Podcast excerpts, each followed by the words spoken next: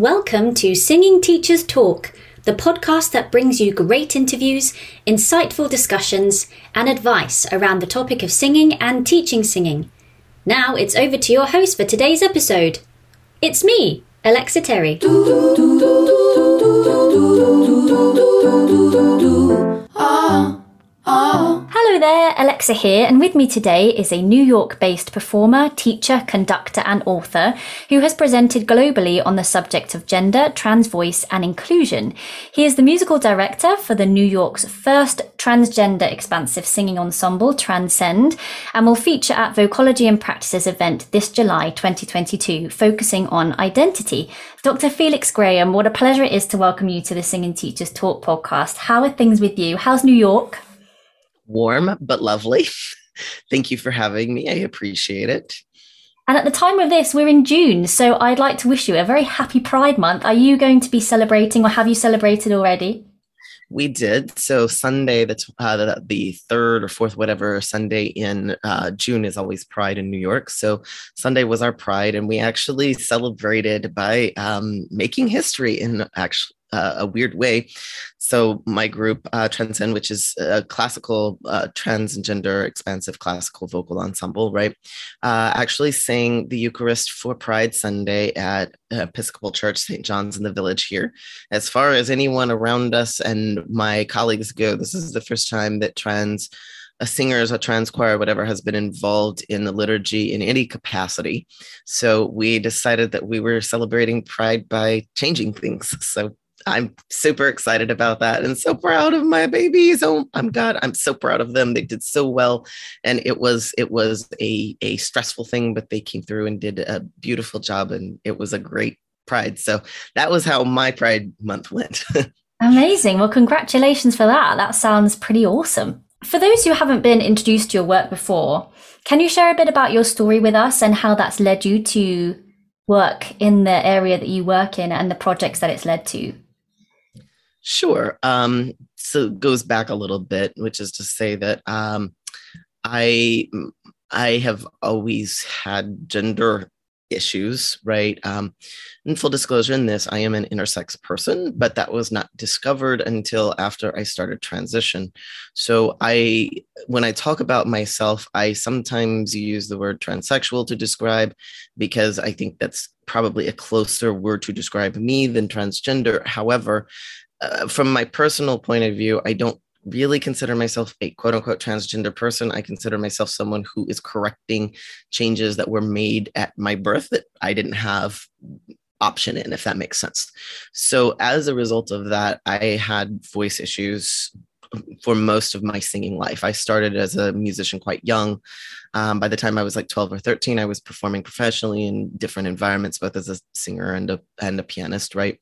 But um, I always had a difficult voice, which is to say, it didn't work in the ways that quote unquote girl voices were supposed to work because turns out it wasn't a girl voice um, and even uh, you know post puberty i continued to have issues because the my laryngeal mutation was more like a male laryngeal size uh, vocal fold thickness and so forth than it was a typical afab instrument right so to give an example of how that plays out i couldn't even access an upper extension of any sort above about f or g until i was about 23 or 24. I mean, uh, F5, G5, right? Rather than four.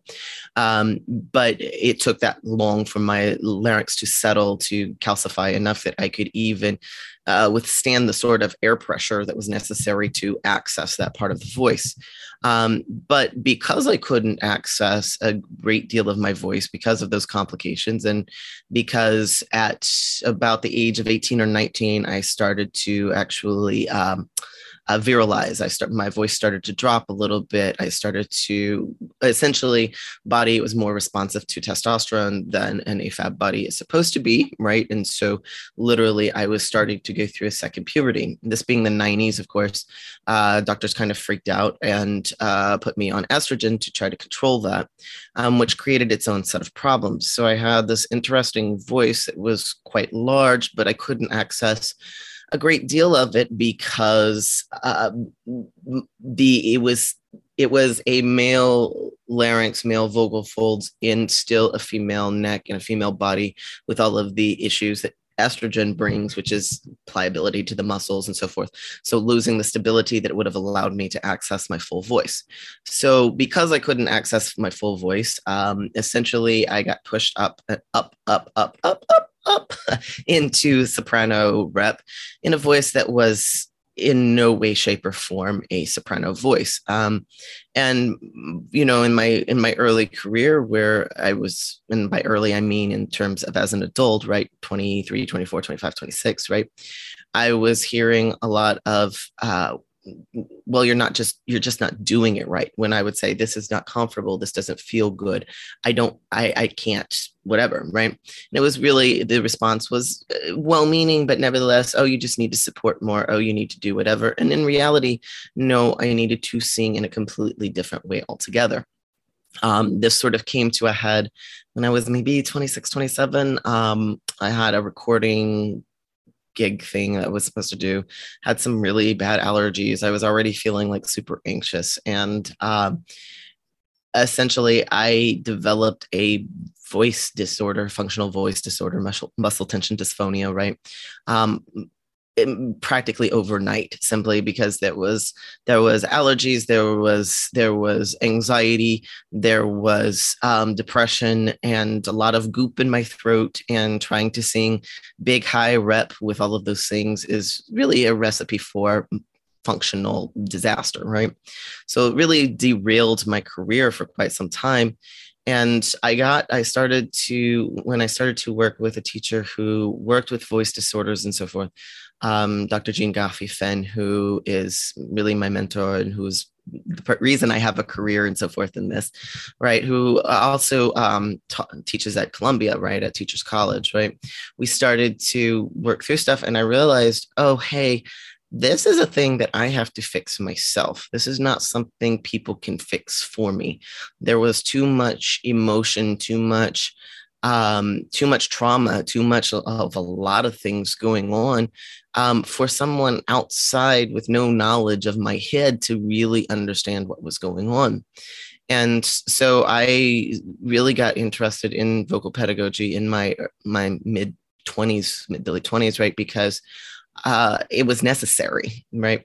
Now, obviously, Dr. Goffi helped me a great deal and gave me a lot of tools and so forth. But you know, you get five, six, seven years into this, and the tension hasn't fully resolved. The brain starts to ask some questions like, why, why, what, what, what is this, right? And um, it took it took many years more because let, let it never be said i'm not you know stubborn or slow to uh, get cues from the universe. Um, but it took me a little while to get to a point where it's like okay this is not working. I am not working. I've got all you know at that point i'd gotten my master's degree in in music and vocal pedagogy from columbia right? And i was teaching and doing other you know doing the work you do and research and stuff. And i'm like why has this not resolved and as I started to explore gender stuff finally again, um, I had I had really started to uh, explore my gender in when I was 18, 19, 20, but the issues with my health and stuff, and then moving to New York and wanting to be a performer and being told, hey, you can't look like a little butch, you know, if you want to work. I had sort of stuffed everything under the rug and tried to make it work, and it didn't work because it wasn't authentic, right? And because it wasn't authentic, it started, it really built on the depression and the anxiety and so forth. So I got to be about 35 or so and was like, oh, no, this is, I'm not spending the rest of my life like this. Um, so as I started to re explore gender stuff, my voice started to actually reduce anxiety, you know, the, the tension, all of the issues that I had been dealing with for the past 10 years really started to just go away on their own. I wasn't doing anything different. I had, I wasn't trying new exercises. The only thing that had changed was my internal landscape right and uh, at that point i uh, once i started my doctorate um, i was actually finally taken off estrogen because it was more or less killing me And again, of course, as soon as I was taken off, my voice started to drop again. And all the sort of things came to a head and realized, holy cow, I'm not a cis person in a cis body. This is this is an intersex body. And a great a deal of the problems that I've been having with my voice were because I was being taught with all good faith, like I was an AFAB singer, and I really wasn't mm-hmm. right? And once I started to sing a little bit more like a tenor, although once I really went into a transition, tenor was not where we stopped. Um, but uh, once I started to sort of work from a more AMAB or masculine, you know, uh, point of view for my voice with a lower laryngeal position, stabilizing the larynx, um, stretching instead of popping, things like that as I go up, the voice stabilized infinitely more. And it really made me start to think how many of the problems that I'm teaching, that I'm working on, that I'm treating as mechanical problems are not actually mechanical problems. Because as I look back, I think how different my life would have been if at any point of mumblety mumblety years of training, um, right? Somebody had just looked at me and said, Do you like your voice? If someone had just looked and said, Do you like your voice? You don't seem to like your voice. Why is that? Like my entire l- internal landscape would have been changed, my my technique, my everything. And I started to think, you know, that okay, there are many ways to teach, and none of them are invalid because there are many ways to sing and there are many singers. But there does need to be someone out here who is looking at the singers truly, and, and this is not to say that other people don't, but as something more than a floating voice, that we're starting with the person instead of the sound, that we're starting with um, you know there was a there was a uh, vocal pedagogy person in the 1940s who's in my direct uh, lineage uh, my pedagogical lineage um, that uh, i could get into this. We did it, one of my most favorite classes one of my uh, anthropology classes for my doctorate. We did a pedagogical uh, like um, family tree.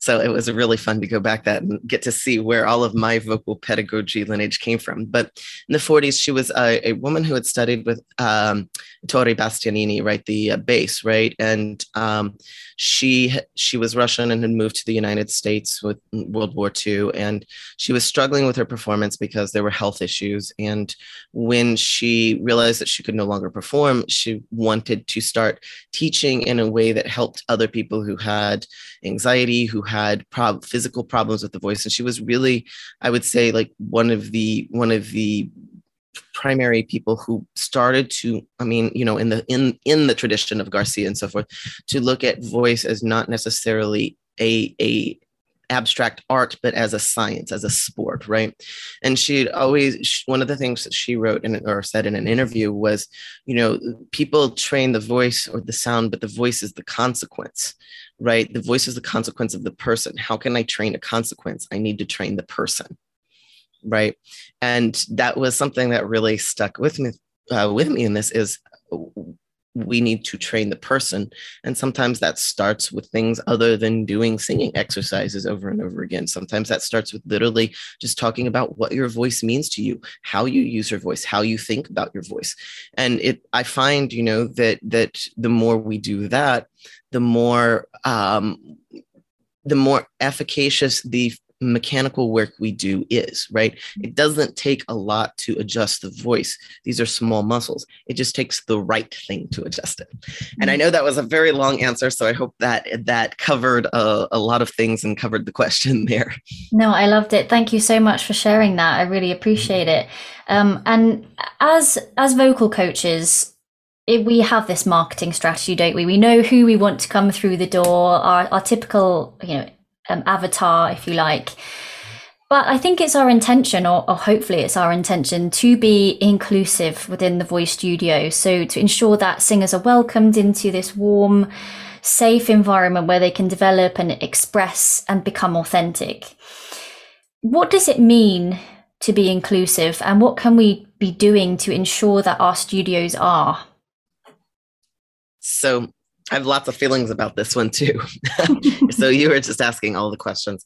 I think the first thing that we have to always remember is that inclusive is not a noun. It is a in this context, it is a verb. It is something that has to be practiced consistently. And it starts with transparency right? If we have a student, a client who comes into our studio, and this is not something that we have a lot of experience in, we need to be upfront and say, hey, I haven't done a lot of work with this, but if you'll bear with me, we'll learn as we go because you know I'm I am committed to trying to find the most efficacious ways to help you. So if you're willing to be patient with me, we'll work through this right? That's thing number one. And that's really hard to do because the sort of master teacher model that the voice studio has been sort of traditionally modeled on has always sort of, uh, you know, sort of shaped the idea of vocal pedagogy as this sort of um, um, copyrighted, you know, sort of secret. This is my secret method, right? That has been passed down, right? And and to admit that we don't know everything often feels like we're undermining our own expertise, or that it that people will look at us and think that we're not good at what we do. And in reality, quite often it's the opposite. People have more respect and more willingness to be patient with us when we do acknowledge our deficits, right?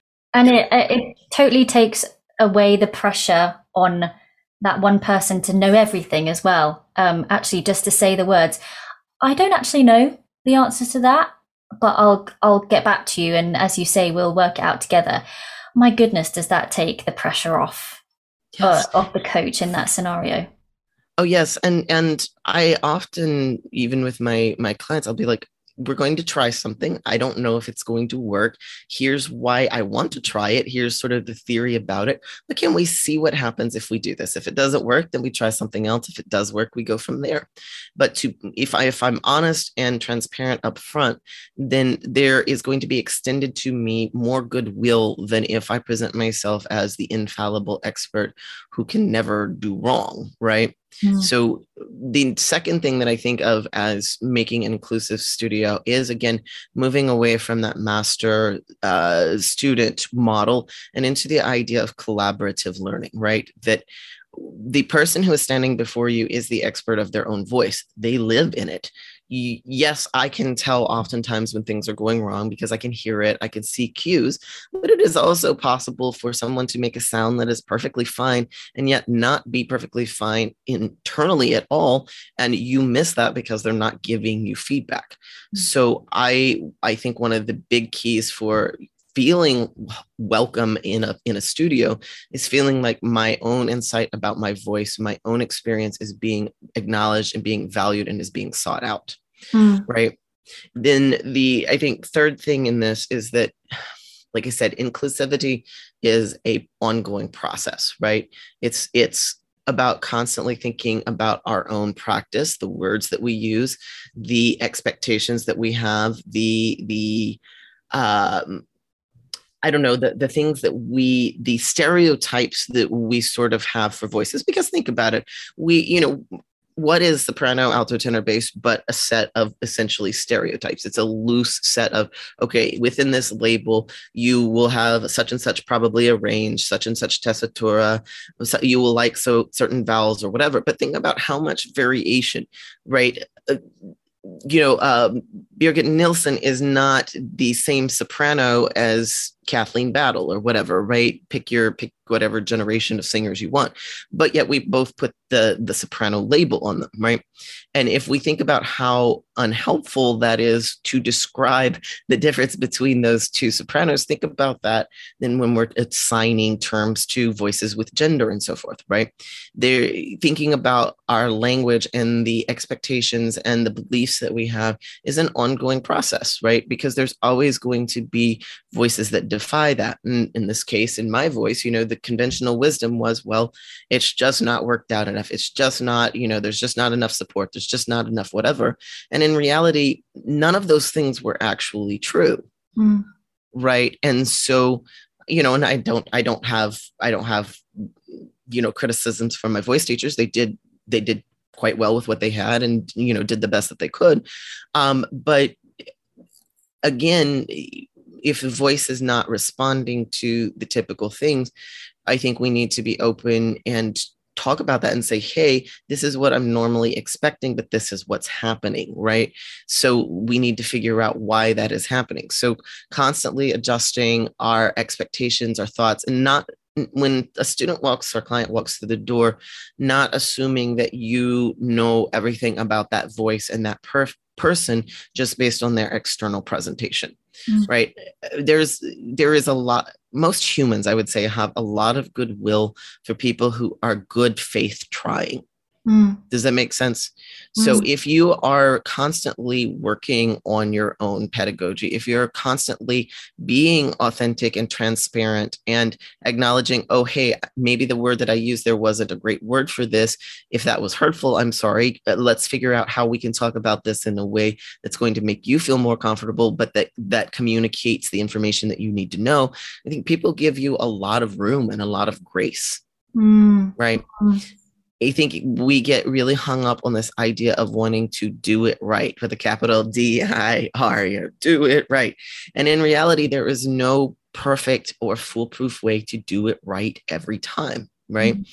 And so if I think if we put less and less emphasis on doing it right and more emphasis on on social on the social interaction that we're doing and observing the person that we're with and talking to them and getting their input and so forth that we're going to fail a lot less right? If we you know if you say something wrong or you you choose the wrong words and you see that it has an impact all that needs to be said is oh i'm that seems like that was hurtful. I'm sorry i didn't mean to be hurtful. How can we talk about this in a way that that is more accommodating for how you see your voice or how you understand that experience. That's all that needs to be said and done. It doesn't need to be a giant, you know, mea culpa song and dance. Uh, quite a lot often, like when we're talking about trans queer folk, the the song and dance of "Oh my God, I'm so sorry, I'm so sorry, I didn't mean to do that," whatever, is more uncomfortable than the original offense, mm. right? so i think maybe putting ourselves in other people's shoes because again trans people are just people right? It's not you know trans queer folk whatever they're just people too right? So if you can empathetically put yourself in someone else's shoes you can make a lot of progress towards being inclusive and being welcome simply because you are being empathetic. Terminology can be can be a sensitive thing for people to talk about. And i know as as a cisgendered woman i am i'm quite terrified of of getting it wrong. And then it's all about me. Like i want to know what I need to do to make it about the person that's in front of me. So I wondered whether you could shine some light and just tell us what might be the appropriate terminology for us to be using. The short answer is there is no one appropriate terminology. The long answer is a little bit more complicated and the the spiel I always give about this is that I can't tell anybody what the right language is to use in every situation because there is no right language for every situation, right? One of the things to keep in mind is that our our that trans queer awareness and existence in the public sphere is quite young in comparison to most social movements, right? The advent of technology as we kind of experience it now has made issues global that in past generations would have taken decades if not millennia for that change to happen right so we're dealing with a situation that is advancing faster perhaps than any social movement has in the history of human movement right? So the language of transition, the language about queerness and so forth is consistently shifting because there there simply hasn't been time. Right? So for instance, what was okay to say and what was in fact inclusive and you know welcoming to say 10 years ago is really inappropriate now because our understanding has changed because the vocabulary has developed, right? Mm-hmm. And even even more to the point, right? The appropriate vocabulary changes from circle to circle, right? So generally speaking, you know, when you have a group of trans folk in a community, right, they're going to determine what their appropriate language is and they're going to use it. But unfortunately, there's often, because humans are humans and trans queer folk are just as human as any other human, right? There's this assumption that, oh, because we put this together, so everybody must be like us. So this is the appropriate language. And in reality, if you step two steps to the left, there is someone who is going to be really offended by that or someone who's going to be hurt hurt by that because those words were used to hurt them before, right? Mm-hmm. So there is no singular language. What there is is singular people. Mm. Does that make sense at all? Mm. Yeah, totally taking the person as as arrives in your studio. Um, and it brings me on to maybe something that we might find helpful is to put into maybe an intake form that inclusive language of what are your preferred pronouns or a space for them to be able to introduce themselves to you um, in a way that feels open and that they can show their individual authenticity to you straight away.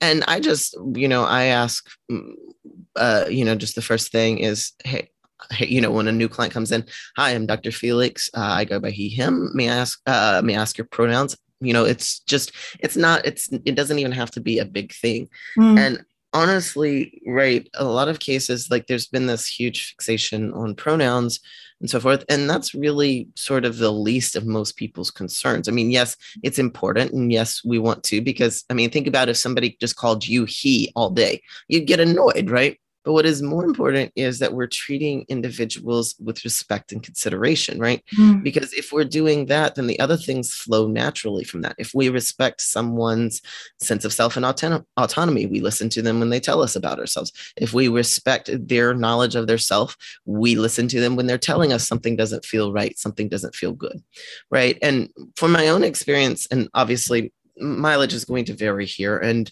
I will acknowledge up front that because I am out, I am out as a trans person, right? I may have a lot more leeway in talking about things than maybe other folks, you know, cis folk teachers might have simply because I'm putting myself out on, on display. But it has generally been my experience that if I explain why I'm using the labels that we're using or why I'm using, I will say to somebody, you know, so oftentimes people use the word soprano to mean such, such, and such. In this case, we're going to use it as a non gendered thing simply because it's going to tell us something. But more to the point, I tend to use high voice or whatever. But if soprano works for you, then we can use that word. It's what you feel comfortable. You know, a label is just a label. And if it doesn't convey the information that we're wanting it to convey, it's not a useful label. So if soprano works for somebody, uh, you know, just using that as an example, then that's a useful la- label. If it doesn't, then it's not, right? It's it's very much contextual. Mm-hmm. I, I give an example of this. So I don't use the word falsetto, right? For a lot of reasons. The first of which is that historically speaking, the word has some very negative connotations. In modern parlance, it's more or less like calling someone a trap, right? There, there's undertones to it that suggest deceit, that suggest not not realness, and so forth. And I know a lot of people are like, well, you know, language has changed. It's not like really, really has it really changed that much really you know eh, the the point is is that it's it's one it is gendered but two it does have this undertone that it is not real that that's not your real voice Mm. Right. So I use the term flipped voice because everybody has that and everybody knows what a flip feels like. Right. So, in terms of label being much more useful, flipped voice tends to be much more useful for clients who've never used vocabulary before, singing vocabulary before. Sometimes I might use the word falsetto to indicate, okay, this is what you, what traditionally might have been called a falsetto.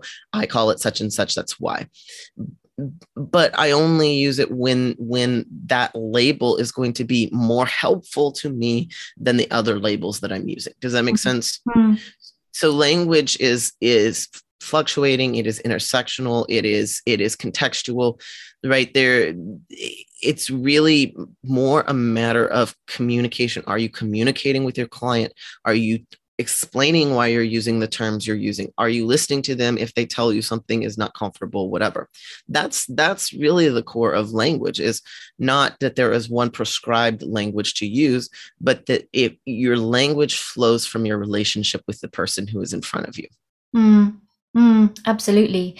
And then with with training um, trans voices, uh, you recently did um, a really great talk for Vocology in Practice's EdHub, um, and you included this discussion on what transition looks like with unmodified, hybrid, and modified stages. So, can you just describe us a, a little bit about what that means for each of those stages and what we're seeing? Sure. And I actually just recently published a chapter that's going to be coming out, a book on trans feminine voice training for uh, medical professionals. I wrote a chapter on this on singing for a trans femme voice. So this is sort of where that framework got developed. I look at at trans voices, whether it's trans masculine or trans feminine voices, like you said, in those three categories. So our our unchanged voice for right is literally just someone who has no desire to regender their voice their voice is what their voice is and there there's no desire to put it into some other place. Does that make sense?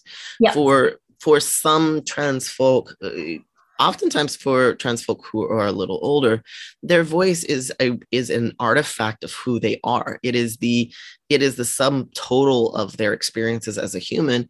And for them leaving that behind feels like leaving authenticity behind right?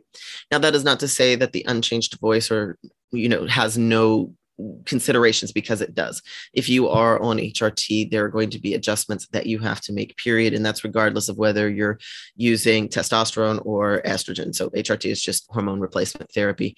And that's generally how people refer to the process of taking hormones uh, in a medical transition, right? Mm-hmm. So, so any kind of HRT that switches your body from what it would normally produce based on your initial puberty, right, is going to have some adjustments that need to be made, right? So the big thing I talk about a lot, right, is T makes muscles stiff, um, thick, less pliable. So they're less, they're less stretchy, you have to do more work, but they're also less prone to injury, right? Estrogen makes muscles connective tissue more pliable, more stretchy. So the stretch is there, it's easier to do. Um, registration shifts and so forth but it's also going to be much more prone to mechanical injury it's going to be much more sensitive to subglottal pressure things like that so adjustments have to be made even if the tonal quality and color is not being shifted does that make sense Mm-mm. for a second there when you said tea i actually thought you meant tea In, like you're speaking to an English person, that's where my brain goes to. and I thought, testosterone, Alexa, not PG tips.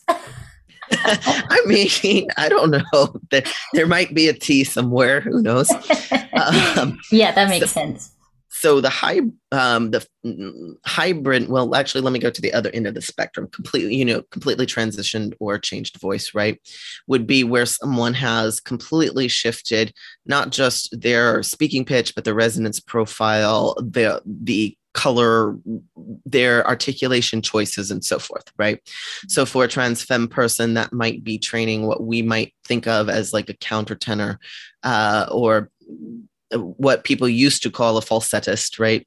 Um, nowadays, a lot of times people talk about it as alto or soprano, but again, that gets into the weirdness of gender world words because male alto and male soprano are let me put it this way. If you have to specify a gender in front of a word to indicate that it is not the usual then that word is gendered right? So if we have to say male alto to explain that this is a, a testosterone dominant voice singing in an alto range then we know that word is gendered right? There's a billion and one ways to talk about it. It's fine. Um, however however your client feels best about it, right? Mm-hmm. But nevertheless, the point, like for trans feminine person, a completely shifted voice would involve completely shifting their their median speaking pitch, their resonance profile, and the the pitch, their really everything, the registration and so forth, to shift into sort of that upper octave instead of the lower octave. For a trans masculine person, a full transition is going to generally speaking, unless you are just the sort of rare rare bird that comes with a pretty uh, androgynous voice to begin with, right? You it's probably going to require some kind of hormone therapy to drop the voice into a pitch that is masculine.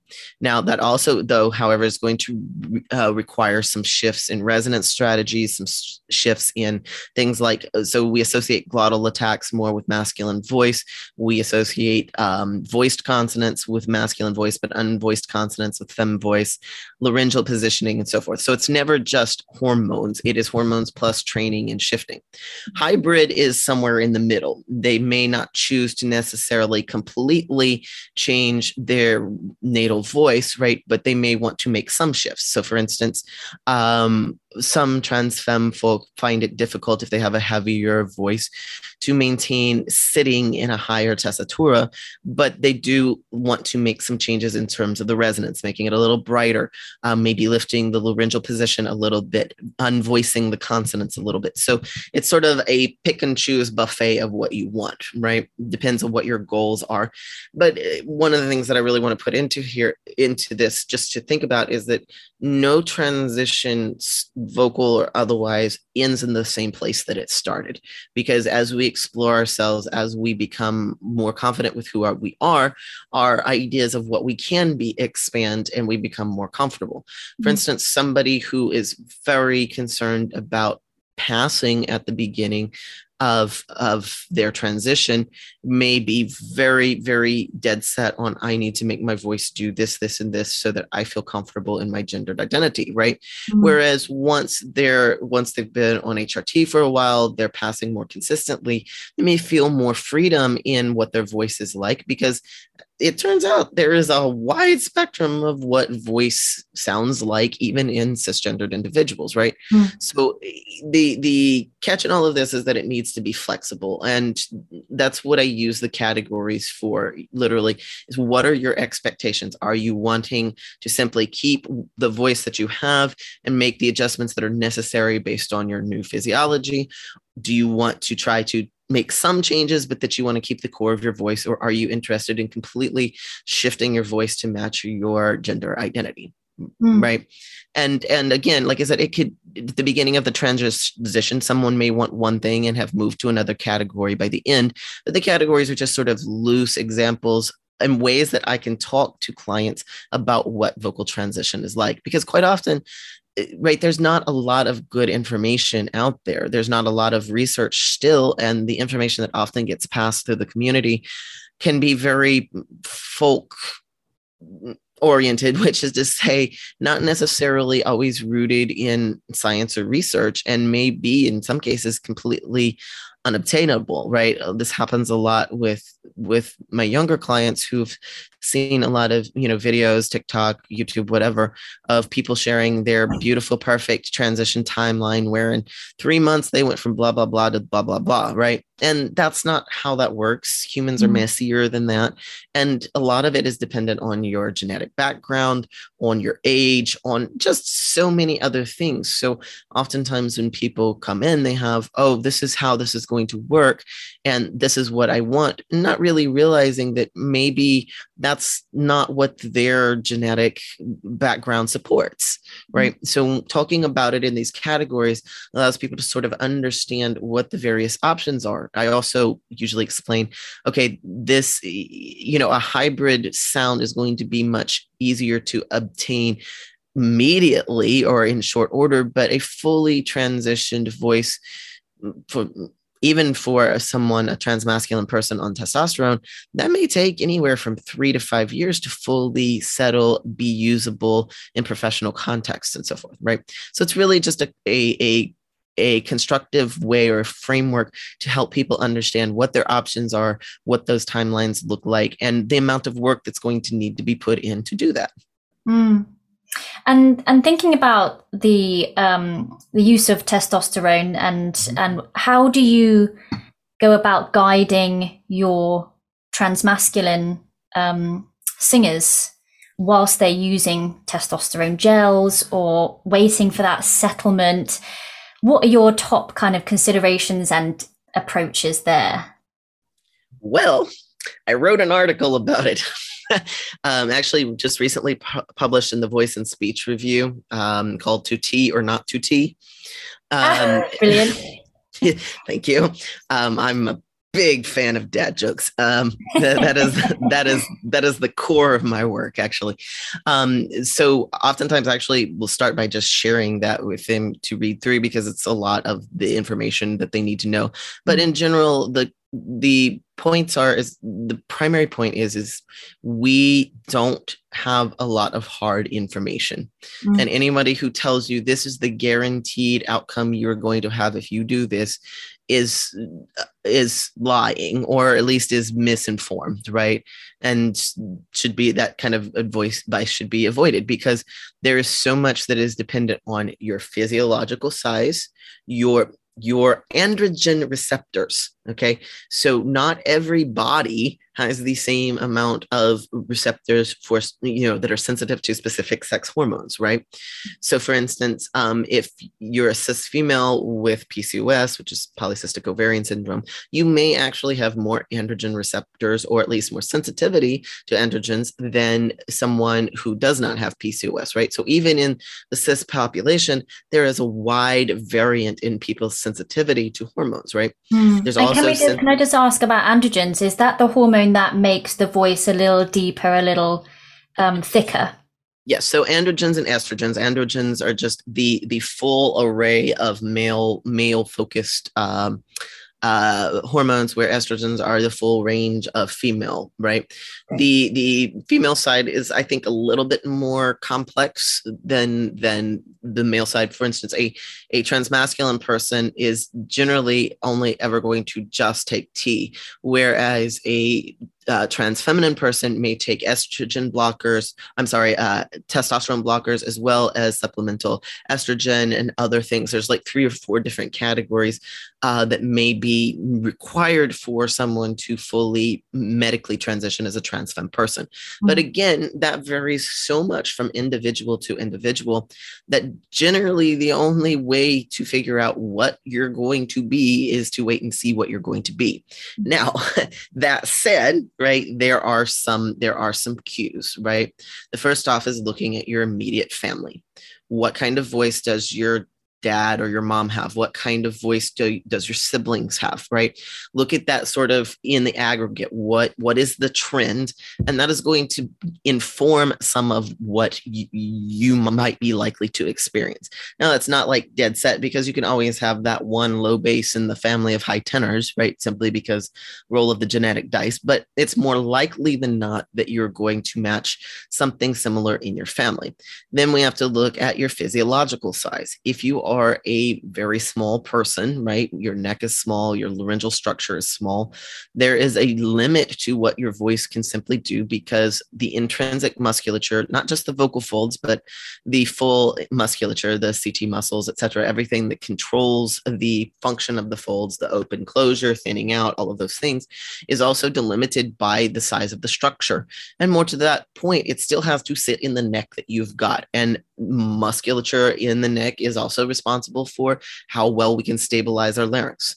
So you may be able to get vocal folds that are thick enough that you could sing baritone, for instance, if you were in an AMAB body. But if the rest of the of the body is is slight enough or small enough that you might not be able to sustain that, you might not be able to fully access that part of your voice simply because the mechanism is not capable of stabilizing the larynx enough, right? So we look at your physical attributes. Then there are other physical things that also affect how well you um, how well you essentially absorb hormones right? So for instance uh, gel we we talk about gel as sort of like the ideal thing for vocal transition because it mimics the natural production of a AMAB person's testosterone production. So it's heavier in the morning lighter at night which allows you to sleep and so forth. And it's more consistent because you're doing it daily right? But some people do not absorb gel at all. Some people have over absorb right? Um, some of it depends in just weirdly enough body weight you need a certain amount of body fat on your body to be able to absorb um, topical hormones right? So if you have a very low body weight um, the gel might not even work for you right? Mm-hmm. So we have to look at all of your individual contexts. And again, in this case, I'm a doctor, but not that kind of doctor. I'm a doctor of books, not blood. You know, uh, so I'm not, I can't sit here and tell you this is absolutely what's going to happen, but I can give you some information about what this might be like and how to make these judgments for yourself. Because at the end of the day, the whether or not and this is this is actually a little pet peeve that I want to just put out here. I really, really, really wish that voice teachers would stop with the horror stories of, oh, you shouldn't, you, you'll lose your voice, you won't be able to. Excuse you. right? Because a, even if that were true, and it's not actually really true. What the what the research is starting to show us is that most of the post transition problems that trans voices have is due to lack of the appropriate technique for the new instrument, um, mm-hmm. embodied tension, and can be resolved in many cases with voice therapy and the correct kind of habituation. Right. Mm-hmm. So first on first thing is that we don't know that that's true. Right. The second is that's not your decision to make one of the reasons it took me so long to transition and really took a huge toll on my mental health was because of that kind of fear mongering of oh you won't you you you just you won't be able to sing you won't be able to perform. Like excuse you? Really? Um because look at me now right here we are. Um but the thing is is there is more to whether or not you transition than simply whether or not you can sing afterwards now mm-hmm. i know that sounds heretical right everybody though can, everybody can retrain right? You can regain some of your voice whether or not you have as much as you had before more whatever. That's a little bit dependent on how much you work at it. That's dependent on a whole bunch of different factors. But what the research is really starting to show these days is that the majority of the blocks are not actual actually physiological. They're functional and functional issues can be addressed if you have the patience and time and training to do that. But there are other factors that have to be considered and one of them is your mental health mm. right? If being in the body that you're in if be if that is causing you so much distress and so much dysmorphia and so dysphoria right? You're not going to be singing well to begin with right? Your quality of life is going to be such that what you might lose by going on hrt is so minuscule uh, compared to what you might gain mm. right? There are quality of life issues that have to be you know figured out and that is something that only a person an individual can decide for themselves. I can give them the information as i do. I can explain to them what risks there are which i do. I can explain to them what potential benefits there are I explain to them what the frustration levels can be like, and that's intense for two or three years. But you know, th- go think back to puberty. Most, uh, you know, uh, cis boys, their voices are not stable like two years after puberty. Usually, most male voices don't stabilize until the early twenties. Right. Mm-hmm. There's a period of seven, eight, maybe more years before that voice is fully situated and functional. Right. So mm-hmm. it's a little, it's a little in, disingenuous to say, well, you know, your voice won't stabilize for you know a year or two, so that's that's a big risk. You shouldn't do that. I mean, that's what everybody went through at puberty, hmm. right? So the decision has to be the individuals and the individuals alone. I can inform, I can give you the different scenarios. I can tell you how, uh, you know, what the frustration might be like. But at the end of the day, I cannot make that judge. And giving, giving emotionally laden responses to that is really doing your clients a disservice because this is already a nobody, nobody really does this lightly. Does that mm. make sense? There's a lot that goes into it. When you have an adult in your studio who is considering transition, that is not a small thing that they just wandered into on the park, you know, on a sunny day and thought, hmm, I'll take hormones, right? There was already a huge weighing of the balance. You know, what are the pros? What are the cons? Am I going to get more out of this than what it's taking from me, right? Mm. So the job should really just be neutral information and allow the person to make their own choice with the knowledge that you will help them and support them regardless of what choice they decide to make mm, mm. and with with working with both trans masculine and trans feminine voices obviously everybody is going to be showing different uh, things and their journey is very individual speaking kind of technique wise is there anything that you're like this tends to happen when we're working trans masculine trans feminine? Yeah. There's there's there's several patterns. And again we always want to remember that these are patterns not laws right? There are people mm-hmm. who can differ etc but there are patterns. Um, the, the first and primary thing to keep in mind is that when you went through puberty the first time your brain was in what I refer to as schema acquisition mode. It knows that when you go through this experience, things are changing and it is having to adjust its function as those changes things that as those things change, right? That's why teenagers get clumsy every time they go through a growth spurt, right? Because the body has to re-coordinate and so forth. This when you transition and you're going through quote unquote second puberty, you don't have that. Okay. The schema acquisition mode has been shut down unless you started, you know, transitioning while you're still more or less in puberty, right? Mm. Which means that for your voice, your body to adjust to all of these things, it has to fail a lot. Now, keep in mind when you were a teenager, your voice and body failed a lot, but you don't really remember that because that was traumatic and you blocked it out. And you don't like to think about that the time when you were 13 and your voice cracked every time you said something, right? So you just sort of, you know, put that, no, that was a thing that happened back then and it didn't happen. No, no, no, no, right? Um, but it does have to it does have to actually fail. You have to be willing to allow it to crack. You have to be willing to allow it to do weird things and make weird noises for it to adjust to this new instrument. And that is true for transmasc and transfem them folk. Now, it's a little bit more obvious for transmasc folk, just as in the way that puberty the first time is more obvious for um, AMAB people than it is for AFAB people. But AFAB people still go through vocal puberty and it still takes five or six years. And that's why oftentimes girls have breathy voice even at like 17, 18, because the the mutation is not fully completed and we still have that that gap at the back, the mutational mm-hmm. chink, right? So so it we have to remember that this process requires a lot of trial and error and a lot of failure because otherwise your body is sitting there going, well, something has changed, but I'm not sure what. So I guess I just do the same thing, but more question mark, question mark, question mark, right? And that's not really how it works, right? If you push more and more and more pressure, the larynx gets locked, right? Things get stuck. Then you start to have more problems, you get more tension and so forth, right? So the biggest things that we see uh, in all of this really are usually functional issues where the thought of allowing the voice to be more vulnerable to crack or whatever is very hard to do. So the singer ends up pushing and so forth to try to make the sound stable. Mm. Right. So several things that uh, well that have to be addressed regardless, and this is true for transfem and transmasc, is valving and pressurization.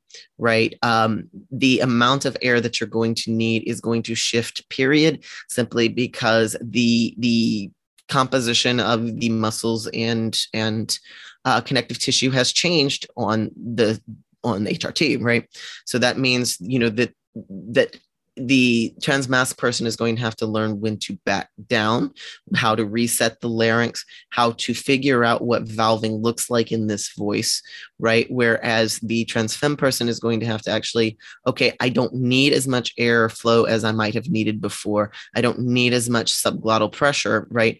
And they're going to have to learn to readjust in other ways as well, right? So uh, some of it also depends on just what the singer's tendencies were to begin with. Mm-hmm. If they had, you know, pushing tendencies before they started HRT, that's not going to take that away. It's just going to be amplified. You mentioned your book, the chapter that you've written for this book. When when is that accessible? Do you have a date?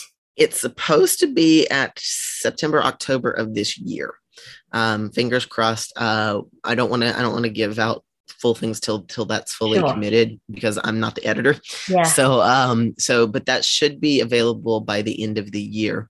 Um, the to T or not to T is available, um, like I said, through Vasta. That's has some of that as well. VIP are doing a, a, an event on identity, and you're going to be presenting, which is really cool. And you have a series that I, have read your article, um, and you've hashtagged it as Peacock pedagogy, which I believe is centered around this idea of of authenticity, not an idea. It's like that what we're striving for, right? Um, and it's outside of these conformist ideals that we might feel caged by. So, a really huge question, but if you can, how do we start finding our authentic voice? What are the first stages that you would advise for us to make sure that we're expressing authentically? Couple of things. First off, is consistently and frequently reminding yourself that you cannot die from embarrassment. Right. If it was possible to die from embarrassment, I wouldn't have made it past 11. So I am here living to tell you you can make weird noises. You can do the things. You can play around. You can do that. You aren't going to die from it. And that sounds like me being sarcastic but i'm not really being sarcastic. We lizard brain back here lizard brain's job is to keep us alive okay? Now lizard brain is is clever but not discerning okay? When fancy monkey brain up here pushes the panic button okay lizard brain and rightfully so treats everything with the same level of urgency. But lizard brain because it does not do abstract this this is abstract right? When you push the panic button it cannot tell the difference between an existential threat of having to sing in front of people and them might thinking you're weird or whatever and a tiger about to bite your butt right? It's going to treat them in the same way with the same gravity, right? Mm. And the problem when that happens is that now we have two vocal mechanisms that are in antagonism to each other. The singing mechanism where things need to be free, where it needs to be able to move, etc., mm. and the oh shit, we're going to die mechanism, which is clamping, locking everything down so that if something hits you, you fall, you aren't sucker punch and winded, right? So you get stop and go happening at the same time right? So when I say you're not going to die from it, you need to be literally retraining lizard brain to understand and believe that these singing tasks and things that feel so scary and so big are not actually life threatening so that we don't have that trigger of the stop mechanism while we're trying to sing. That's mm. thing number 1. Thing number 2 is is letting go of what I call sometimes false dignity right? Dignity is inherent. Dignity is to the human condition. Dignity, you don't have to be quote unquote dignified to have dignity, right? And a lot of times we avoid things that are authentic because we don't think of them as being dignified, right? And to me that is a false dichotomy right? That's really be it's used for as a tool of social control. Don't act out. Don't you dare do the thing. Don't you dare be weird. Don't you dare because things might bad things might happen capital b t etc bad things might happen right? And so that fear of the bad things that might happen is leveraged against us societally to keep us from being more authentic to keep us from questioning right? So the allow yourself the privilege and joy of being silly, of making noise, of just trying to do the things. You know, what would happen if I apply curiosity? Because you can't be in a state of threat and be curious. There's, you know, the, they say curiosity kills the cat for a reason. When mm. you're in danger, you can't be curious. So when you are consciously curious, you are telegraphing to your lizard brain, right, that this is not a dangerous situation. So if you can let go of that sort of false dignity of I have to act in a dignified way to have dignity and simply allow yourself to have curiosity and be silly and fun and play, you're going to get a lot further, a lot faster than any amount of, I'm sitting at the piano and I am practicing very seriously. Mm. Right. But thirdly, I think the thing to remember is that is you get one life. That's it. Right? Regardless of what your beliefs of the afterlife are, this go round, you get one. Do you really want to spend it being someone else's voice? Mm, amen. yes. Why would you not want to be you? I like the peacock because you know it's the most grand of the of the animals and it just doesn't apologize. It is not quiet. It is not small. It is not it is not khaki drab right? It, the peacock is just well yes i'm fabulous. Thank you for noticing. I mean it's you're welcome right? That's and that's how we should be about who we are not and i don't mean that pridefully or to the to the detriment of others but why would you apologize for who you are mm-hmm. why would you make yourself smaller why would you be like I'm mm, sorry, please don't hear me.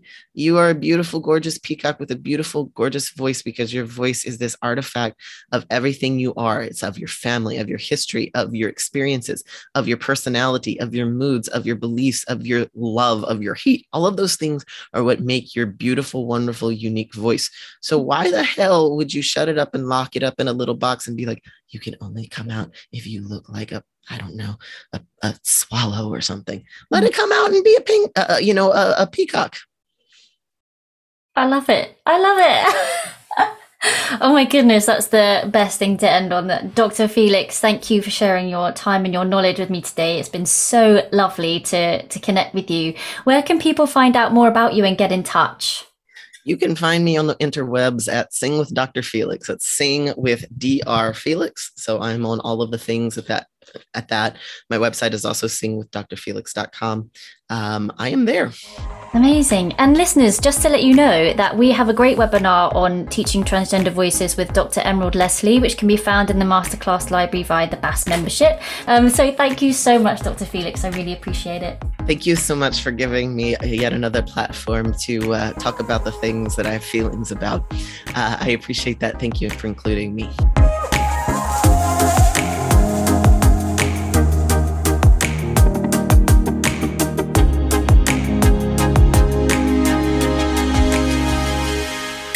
Looking to expand your vocal knowledge and add to your teacher toolbox?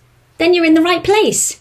BAST are here to guide you with our membership, a growing virtual library packed with educational videos spanning a whole host of voice teacher topics.